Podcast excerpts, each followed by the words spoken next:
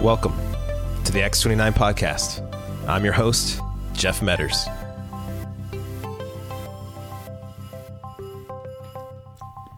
The Acts 29 Emerging Regions Network serves in places where Christians are few, churches are under resourced, and persecution is severe, especially in places like India, which is one of the most unreached regions of the world.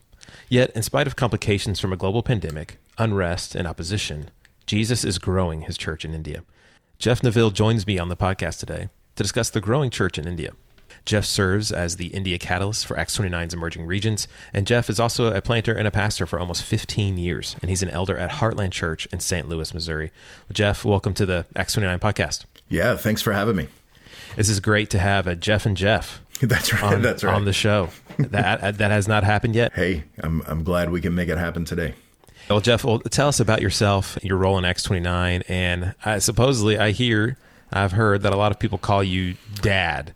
And so let's explain that. Um, let's let's get into it while while we can. Yeah, well, that is true. So, um, uh, my wife and I have been married. It'll be oh goodness, twenty years this uh, October, and uh, we do have a bunch of children. So we have uh, we have nine kids, um, wow. and uh, yeah, and and they are all uh, biological. There's no duplicates in there, so no twins. and and man, we had them in like a twelve year span. So we we range oh, wow. from age uh, six next week. Uh, my littlest turns six. Uh, to I have a freshly minted 18 year old. I have wow. officially uh, graduated uh, some, a human being to adulthood. So, uh, yeah, there aren't many dull moments in the Neville household. So, uh, but you know, I'm a, I'm a church planter at heart. So, uh, core team development is always a big deal, and we, we do that from the inside out too. So, yeah, lots of kiddos. Um, and yeah, you said my role with Acts 29 is to serve as a catalyst over India for emerging regions, which um, it's pretty simple. Uh, just working to further church planting in India.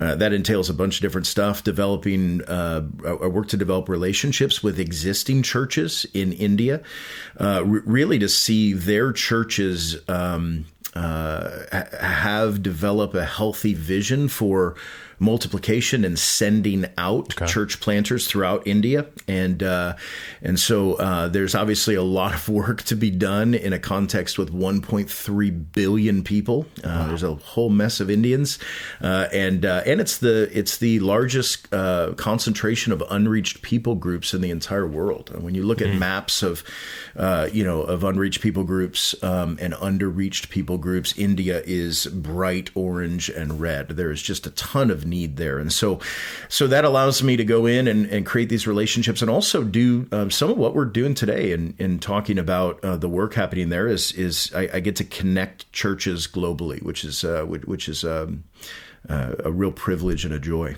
Yeah. Yeah. Well, you, you replanted Heartland Church. Yes. Um, and you know, sometimes in Acts 29 we don't hear a lot about replanting and, and revitalizing, but it, it is a, a crucial mm. uh, aspect of church ministry as well. So, why don't you, if you could briefly just walk us through that process and maybe just share a story of how God's using your church uh, yeah. for His glory? Yeah. So, re- replanting is a new uh, kind of a new thing for me. Um, I, uh, as you said, I've been a pastor from for years. It's been about twenty years now that I've been in vocational ministry, and um, uh, I, I've been a planter. So I planted a church here in St. Louis back in 2007. Uh, and then I pastored that church for about 10 years before handing it off to my uh, team of elders. And then we actually moved to India. So imagine a family of 11 moving Man, to Mumbai, yeah. India, the densest city on earth, uh, and uh, lived there for about 18 months specifically to, to create a church planter cohort and run that there. And then came back um, to, uh, to replant Heartland Church and then start this role with Acts 29 as the catalyst. And um, yeah, so, so replanting is, has turned out to be a much different animal for sure. Um, you know, I mean, planting uh, you, you, know you're, you're you're doing good cultural exegesis. You're you're uh, studying culture. Uh, you're gathering together a core team. You're uh, you're casting vision for what this this new work is going to look like in an area. And then you're basically you know casting that vision to take the hill and and moving that that core planting team uh, sort of up the hill. Uh, replanting is nuanced in that um, you, have got like four. I, I, had anyway about forty adults okay. who were coming down that hill, um, wounded and hmm. tired mm. uh, and out of gas, and so r- really it's it's nuanced in that um, I'm having to uh, care well pastorally for that group of people, see refreshing and healing come uh, into their lives while training them on what it looks like to to be a missionary in a context, what it looks like to to to apply the gospel to their hearts, and then be be an uh, an agent of gospel renewal in the lives of people in their community. Like these are rhythms that most people in a dying church don't understand.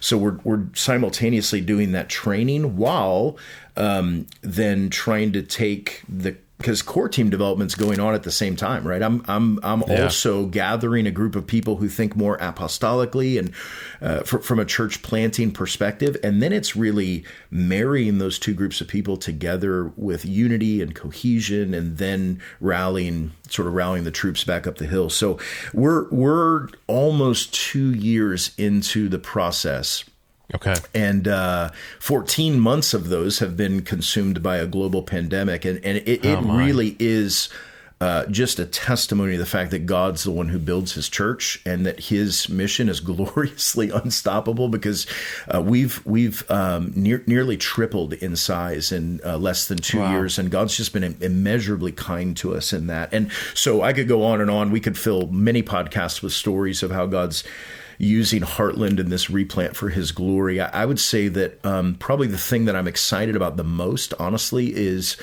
um, seeing that missional engine restarted in a context where that was dormant or dead. Um, we we have a we have a, a, um, a mom uh, and and wife who who who's attended Heartland for a, a, long time with her kids, and her husband's not a believer. And um, you know, I mean, we we have many of those stories, obviously, in our churches. And um, and uh, when we got here, uh, just the privilege it was to be able to create a relationship with her husband and our family, begin to do life deeply with that family, and uh, we have seen the gospel begin to invade and take up space mm. in this man's heart, and um, and and just done a lot of heavy lifting, you know, thinking missionally about just how to engage him where he is. And uh, man, uh, the Lord brought him from death to life on Easter Sunday uh, just a ah. few weeks ago. We're we're baptizing him this Sunday, and it's ah, amazing. Awesome. Yeah, immediately you just see this explosion in his heart for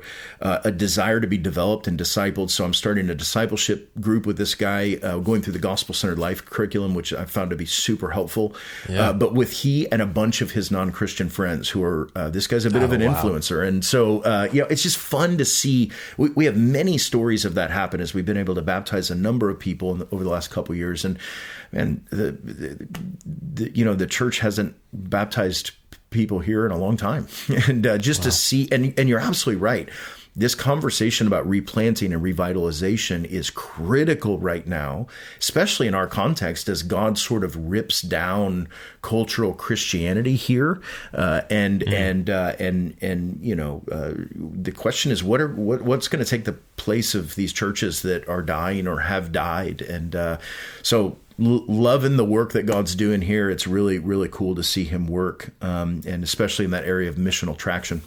Yes. Yeah. Yeah. I love that, brother, because it's such a, you know, oftentimes when we think of guys, when we think of church planting, they think of, you know, okay, the service. There's a lot of, a lot of emphasis on that and organization of systems and all, all those things matter. Mm. But the critical, like non negotiable actual work that needs to get done is that mm. the making of disciples, the evangelizing, the loving our neighbors, the spreading of the gospel, the, the baptism of believers. Like that's, that's what we're about yeah. uh, at Acts 29. I know that's what you're about. And, and this is what we want to see at the church in that's India. Right. And, and so you have a passion for the growing church in India. So really tell us about the, the ministry of church planting in that region and really how you became involved with church planters in Mumbai. Um, because from what I can tell, uh, you seem to have a USA accent. Yeah, yes. Uh, you seem to be a native uh, um, yeah, United States of America citizen. So, how did you get involved uh, with India? Yeah, so I first visited India about eight years ago. Um, the the church that I just referenced, having planted here uh, in St. Louis. Um, back in 2007 uh, we we uh, basically just went on a, a, a vision trip to uh, to India to see the work that was happening there. This was about eight years ago, and and began working in a, a central state in India uh, uh, called Madhya Pradesh. Um, and uh, ironically, so this one state in India is equal in population about to the entire United States. Uh, oh my goodness. yeah, the numbers are pretty uh, pretty incredible. But we were doing a lot of rural village work, going from village to village where the gospel had not been named, uh, and uh, and it was it was really incredible work. We we worked there for a couple of years and had just a passion to see the gospel go to the ends of the earth. Uh, and uh, here uh, in St. Louis, we were planting out of our church. We were a suburban church, suburban St. Louis, uh, and we were planting in the city of St. Louis. And so we were seeing a shift from suburbs to city here in our context. And we thought, man, how cool would it be for our people to mirror that work in India? And so we took a vision trip to Mumbai around 2015 just to see the city, see what God uh, is is doing there, uh, and we were blown away, uh, blown away by the numbers involved. Um, you know, it, it, Mumbai's uh, 25 or so million people. Uh, half of the city uh, actually lives in slums. Uh, and so the need is just absolutely incredible. You see this amazing juxtaposition between extreme wealth, extreme poverty, uh, extreme lostness um, in in a city like Mumbai.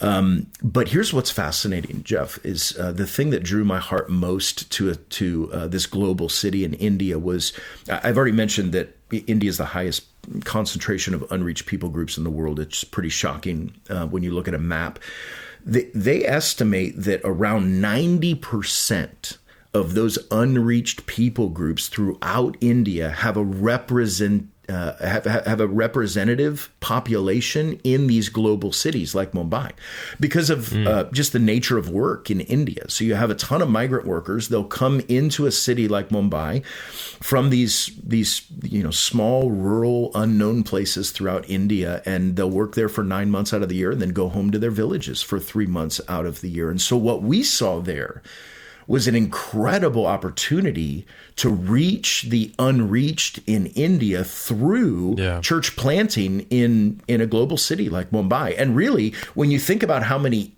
Indians exist throughout the world. Uh, you know, we refer uh, sort of in our circles about the Indian diaspora. You've got Indians that are spread throughout the world and can go to all kinds of different places some places that Americans can't can't get into. You, you think about the potential that India has to be this incredible sending nation to see uh, just the gospel flow through Indians to the very ends of the earth. Just one quick story. So this first yeah, yeah this yeah. first trip to Mumbai that we we took, we were talking with uh, a young man from from the uh, the Technical uh, College Institute in Mumbai, very well respected institute, and this guy was graduating, and uh, we we, were sharing the gospel with him and having a conversation, and it, it just stood out to us because he was moving after his graduation, taking a job with a company in North Korea and and our mission team we, we were just talking after the fact about what an opportunity we have yeah. to see the gospel move into some of these hard to reach spaces throughout throughout India but throughout the entire world as we see the gospel pressed into that context. And we're just blown away by opportunities like that. And so what we realized very quickly is that, um, is that some of the strategies that we had used uh, in in seeing the gospel being proclaimed in some of the villages and rural spaces in India weren't necessarily great strategies in these global cities. That the way forward, and, and we're passionate about, we believe God's design for multiplication is church planting. Uh, that's something yeah. we're passionate about within our network. Uh, something I'm personally passionate about, and so that was the vision for Mumbai. How do we begin to see an engine created where we can see healthy churches planting other churches throughout the city and throughout India and then throughout the world. And so, um, man, just really, really uh, uh, passionate about that. And then believing that if we're going to be about that work, we need to have our hands in that work. And so we actually uh, uh, partnered with a new church plant in Mumbai there. Uh, th- again, this is around about 2015. Um, okay. And so I began uh, going back and forth. Our church here in St. Louis was to a place uh, uh, where I could travel pretty freely and have the space to do that. So three, four times a year, I was back and forth to Mumbai, uh, doing training, working with our elders there, uh, creating relationships, and and doing some of this work. Uh, and it became clear over a, a, a two, three year period that there was really a greater presence that was necessary there on the ground. And so my wife and I simply began praying that God would raise someone up to be there in Mumbai to work directly with these church planters to begin to create this this engine or this this pipeline for church planting. And then, uh, you know, we prayed for that. And then God does what God does when you pray for stuff yeah. like that. He's like, yeah, the reason you're praying for that is because I put that on your heart. So, so that's the point at which, um, you know, our small family moved to uh, about a thousand square foot flat in the heart of Mumbai, uh, and uh, lived for a year and a half and worked directly there with church planters and developed a church planter cohort and and uh, and all that. So that's a little bit about the story of how we got involved, but the needs that exist in Mumbai, the opportunity. You want to talk about the harvest yeah. being plentiful, right? And ready and ripe, but the labors being few. That's India to a T. And so that's part of what drives our passion for for that context. Yeah, man, it's so so great to hear the story of how God brought you and your family uh, to have a heart for India, and then brought you to mm. India, and then you know maybe you could help me and, and listeners with this. That you know I think you hear throughout church history, or you've heard other preachers say it before how the gospel initially was brought to mm. India. Um, was it Thomas, the, the apostle, the disciple Thomas? Do you know? Is that just folklore or like did like I remember when my second child was mm. born and we're in the hospital and it was an Indian uh, doctor and we're talking to her and noticed she had a cross on her mm. neck and I said, "Oh, yeah, you're wearing a cross." I said, "I said I'm a Christian. Are, are you a Christian?" She said, "Yes." And then she went on to tell a story about how like her family believes like they could trace a conversion all the way back yeah. to Thomas sharing the gospel with their family. So is that like a common thing, or what? Yeah, what do you think, yeah, Jeff? it actually is. So um, you know, Thomas uh, going to southern India. So when when you look at India, and it, fascinating uh, to follow what's what's happening in the current political climate of India. So you know, you take an organization like Open Doors um, that that ranks the top fifty uh, countries with the most persecution. Um, and so India, in the last six to eight years since I've been going there, has been climbing that list, and I think currently ranks number ten um, in most persecuted contexts around the world. It's a roundabout mm. there, and it's because of um, you know Hindu nationalism. You get uh, Prime Minister Modi, who's currently in power, uh, who is a Hindu nationalist and wants to make. He's actually said in an interview, a public interview, that he wants India to be an all Hindu nation and for everything else to be pressed out. And so, uh, wow. so there's extreme persecution there, and there's a lot of Hindu nationalism. But then at the same time, you have in parts of the country, uh, specifically in the state of Kerala for example, you have this deep seated uh, historical cultural Christianity that you're referring to uh, that you're referring to, and it's fascinating because in those spaces where Christianity is more historical, um, you, you, you actually see some of the same elements at play that we have with cultural Christianity in a context like ours. So you see people sort of going through the motions and in sort of a lukewarm stance and a little bit fence sitting, uh, proclaiming Jesus with lip and not with life. You know, this is what my family has always done, you know, type of thing, which, yeah. you know, maybe drives some of that story you shared. And it's really a bizarre context. But yeah, you do have pockets of that in India for sure that can be traced back to someone like Thomas. Yeah. So it's fascinating. Yeah, man. I love that. It's such a rich history, uh, so much uh, happening there in India in the landscape with with the gospel and church planting, and, and as we know, there is so much happening in the news right now mm. with India as well, making headlines just because of the tragic impact of COVID nineteen there yeah. in the country.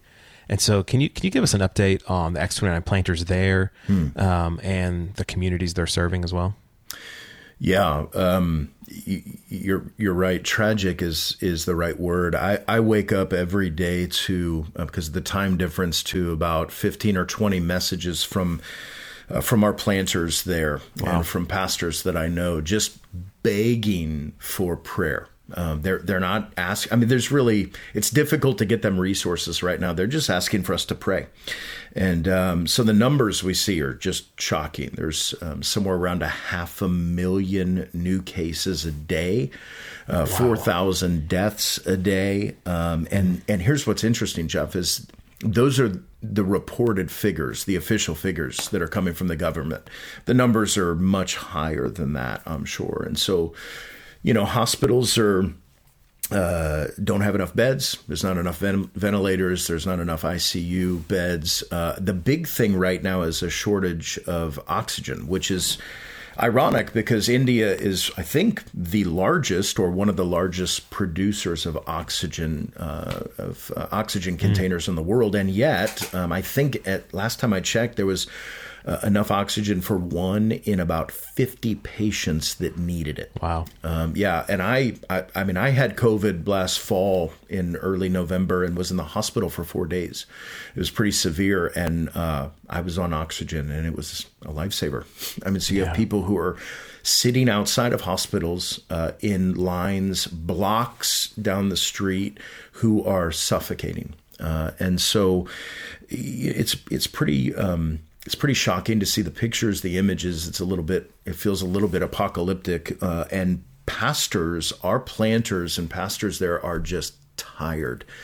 Uh, they're weary. Uh, they need to be prayed for. Um, many of them are dealing with with uh, sickness and death, certainly in their church bodies, but uh, even in their own families. And uh, it's just been really, really um, devastating for them. And so, yeah, I think that uh, here's another aspect that's interesting is that many of our pastors are bivocational. So they have, yeah. um, you know, they work outside, they have income from outside of the church. And obviously, uh, this has impacted, uh, you know, their ability to earn uh, uh, income and sustain themselves. And so it's, it's pretty difficult all around.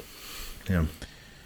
Man, um, I just, I can't imagine uh, the, the impact mm-hmm. um, and just dealing with all this tragedy there and such a large scale. And so I just want to remind our, our listeners to to pray for these Acts 29 brothers and sisters and their churches as you think yeah. about it. And maybe even at the end of this episode, if you're driving or you're working out, um, or even now, just if you feel led by the Spirit, just to push pause and to pray for them and, and uh, seek the Lord's help.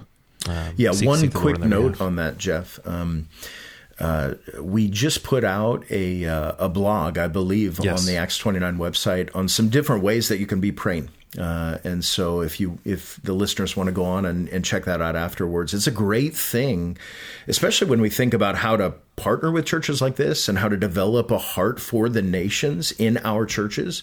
Wonderful thing to lead our churches through and how to how to be praying for our brothers and sisters there. Jeff, you've led the U.S. churches, you've pastored and, and partnering with churches in India. And so I wonder if it'd be helpful, like, what advice do you have for pastors on how to establish these global partnerships and how to really maintain them for the long haul as well? Yeah, that's great. Um, well, first, pray. I mean, you know, I think we often think of prayer uh, wrongly as a last resort. We need to, that's our first resort. So, yes, you know, this conversation in my mind is not a conversation of if we should be partnered, uh, but where. And so I think a great place to start is just by asking God what his uh, what you know what he desires for our churches, uh, where we can be partnered. Um, there's obviously a, a, ton of need all around the world, and so just asking for God's wisdom is that is you know and that is really important.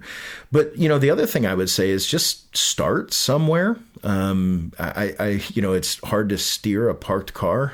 so, you know, just getting that thing moving and then allowing yeah. God uh, to direct you. That was our story. So again, we're, we, we planted this church in 2007 and in the very embryonic stages, um, we d- developed a relationship. I think we were three months old, maybe 20, 25 people in a church and we developed a relationship in Nicaragua with a with an orphanage and a group of pastors, and just started somewhere that was sort of low hanging fruit as far as our ability to get there and and think through logistics. And we saw God grow that and do incredible things over a over a, a nearly a decade period. And you know, we gradually developed work in uh, Haiti, post earthquake Haiti, and and and working with pastors there and developing relationships. And then from there India came about, where we're like, man, we want an ends of the earth, unreached people group type of expression yeah. about uh, about uh, how we think about global mission. And so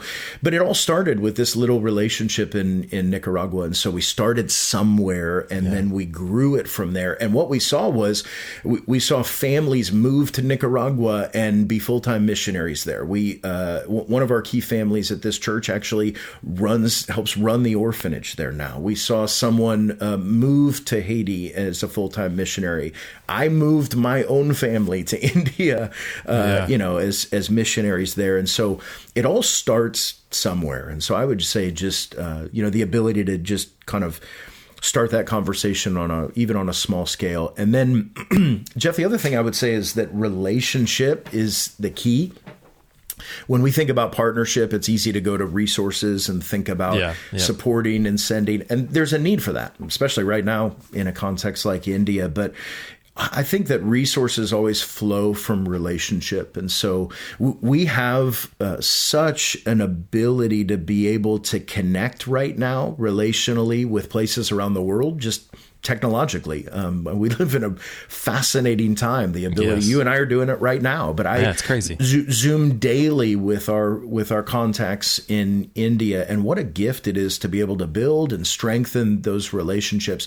Again, part of what I do is to connect churches uh, from our part of the world with churches in India, and and it's a joy to do that. And uh, with without naming the churches or anything like that, I mean we we have a new um, relationship relationship that exists between a church here in the United States, an Acts 29 church plant, and a brand new uh, Acts 29 church plant in India. And it's been amazing yeah. to see their ability to communicate and be creative in that communication. They've had joint prayer nights with their churches wow. on Zoom. Um, it, so there's all kinds of opportunity. Like for us, um, the church in St. Louis that I pastored that I planted back in 2007, I mentioned the partnership with this church plant in Mumbai. Uh, we actually operated uh, sort of as a family of churches. Our elders would meet with their el- elders regularly. We would actually uh, ha- have a preaching. We we actually had a preaching collective together where we were preaching through the same texts. We were able to learn from one another, and mm. so there's just so much opportunity for for partnership in those ways that didn't exist before. And the other thing I would say uh, is just tell stories. Yeah, tell stories of how God is working. We, we have the ability as pastors to engage our people in a bunch of different ways and just see storytelling be pervasive. And, and what that does is it really catalyzes, uh, uh, you know, a vision for what God's doing in people's hearts. So, yeah, th- those are some ways that you could begin Man. to think through it. Some great ideas. I especially love the, the, uh, linked up Zoom prayer meetings. Like that's just a great idea, a way to foster these relationships. Yeah. So Acts 29 pastors steal that and and use that, take that in your churches mm. and build these partnerships. Well, uh, well, Jeff, just before the world went on into lockdown because of the coronavirus, Acts 29 hosted the India National Summit in Mumbai. So tell us about that event and really what other plans you see on the horizon for, for India and the work of church planting there. Yeah, so um, the India Summit was in late February 2020. You're, you're, right. We were flying back into the States after some meetings uh, as all of uh, this was exploding with COVID. But it was a fantastic event. Uh, really, we designed that just to be, uh, to create momentum in church planting uh, throughout India, to start the conversation for a lot of these, a lot of these guys. Uh, and so we had, I think, around a hundred pastors and church planters from all over wow. India. Ten of the states were represented there, uh, all the global cities, and it was just fantastic. And uh, I, I, believe that we served the the brothers well there through the event. We we brought over Ajay Thomas uh, Yeah. who was one of our uh, plenary speakers at the uh, global gathering a couple right. years ago and did a fantastic job. Yeah, and he was just faithful brother. Uh, had some other uh, uh, Indian guys platformed there uh, as a part of the summit, and it was great for them, great for us because it postured us to move forward on several initiatives uh, to get guys really further training and further equipping to move them ultimately to assessment, and then conversations about membership in Acts twenty nine.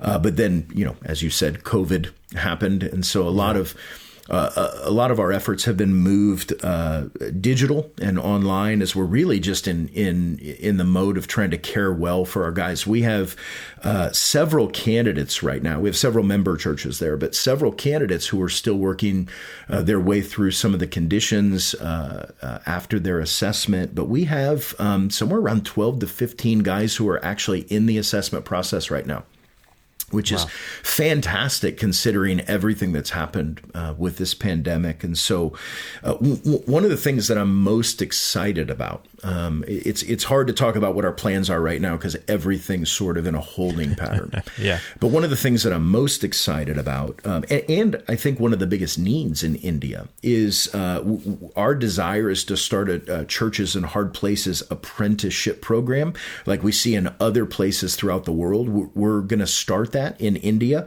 Uh, the plan was actually to launch that back in uh, November last fall, uh, and so we're currently adjusting and working on a timeline. But just such a need, whether you're talking about a rural context. Uh, uh, or whether you're talking about a slum context in a global city, um, we see guys who are under resourced, under um, just without opportunity for tr- good training and good coaching. And the churches in hard places does a fantastic job in these Yeah. apprenticeships, in seeing guys trained and developed and equipped, but also in creating relationships uh, so that in a cohort environment, guys can learn together and be moved towards, you know, just really sharpening and training guys in the core competencies that we look for in church planters. And so uh, excited about that opportunity on the horizon. Yeah. Well, guys, stay tuned for for what's going to be rolling out there in Churches in Hard Places and with India and all these other efforts of seeing healthy multiplying churches there planted in India in ways that you can support hmm. and and get involved. And so, if you would like to get involved, and maybe you know after COVID and things. Uh, you know, lighten up, and you would like to take a vision trip or, or something like that, you can reach out to Jeff, and or you can reach out to me, Jeff, and we can get you set up with uh, the the right ways to get you involved with the church planting there in India. All right, Jeff. Final final three questions. What we always ask every every guest on the X Nine podcast. a, a, a great book you've read recently. Good question. Um, man, I'm reading several that are fantastic. So I'm can, can I do like a toss up? Sure, go for it. Um, I am rereading right now um, uh, the book by Leonard Ravenhill, Re- Why Revival Tarries. Uh, if you haven't read that, I would highly recommend it. It's fantastic, per- particularly for those of us who preach uh, a lot and just the importance of prayer and preaching and, and God's work in that. It just blowing up my heart as I'm rereading through that. Uh, and then, uh, man, Gentle and Lowly by Dane Ortlund is fantastic. Just staring into the beauty of the character and nature of Jesus has has just been phenomenal for me. And so uh, we're we're actually I'm I'm finishing that up right now. We're gonna we're gonna lead our church through that. It's just so good. Yeah, so good. One of the best books of our generation for Yep. sure. Okay, what's your go-to order in a coffee Oh shop? Oh goodness. And does it vary from U.S. to It India? does not. I'm a traditionalist, uh, black coffee, and and a lot Yeah. of it with nine kids. Um, so You ever add a shot of espresso in there? man, or I two, or- should. I'm really going to pray about that, Yeah. Jeff. That's uh, that Okay. could be wisdom right there. There we go. There we go. All right, la- la- last one. Uh, favorite verse and why? Oh yeah. Whew. You want to talk about having to narrow it down? Okay. For for me, honestly, um, I, I've got to go with Habakkuk two fourteen. Um, it, it's just a reminder for my heart uh, continually of what God's actually doing, which is filling the earth with the knowledge of his glory. So that text says, For the earth will be filled with the knowledge of the glory of the Lord as the waters cover the sea. And I, I just, there's so many other verses that I love. You know, we go Matthew 28. I'm a, I'm an ends of the earth kind of guy. So Revelation yeah, yeah. 7, 9 through 10, this picture of, of what God's doing to reach every ethne, every people. Um, but all of it is really just pointing to Habakkuk 2.14. Like one day, a knowledge of God's glory will will have saturated everything. And I just, man, that just that just drives me. Yes. And I hope that I hope that drives every Acts 29 church and Acts 29 pastor and planter and leader and whether you're in a small group or you serve in hospitality or you're on a, a missions uh, coordination team, mm. that those those texts would really drive what we do yeah. To see disciples made to the ends of the That's earth. That's great. Well, Jeff, thank you so much for coming on the Acts 29 podcast and talking to us today about your story and, and God's work there in India. Yeah, it really has been a privilege. Thanks for having me. And listeners, thank you for checking out this episode of the Acts 29 podcast. We invite you just to leave a little review there in your podcast app. You can just navigate around there and just click on those stars. And and really, we would love for you to share this episode in your social media feeds, uh, not for the glory of Acts 29 or anything like that, but just really to praise our triune God for the work that He's doing all around the world. And so, listeners, remember, let's keep planting churches to the ends of the earth.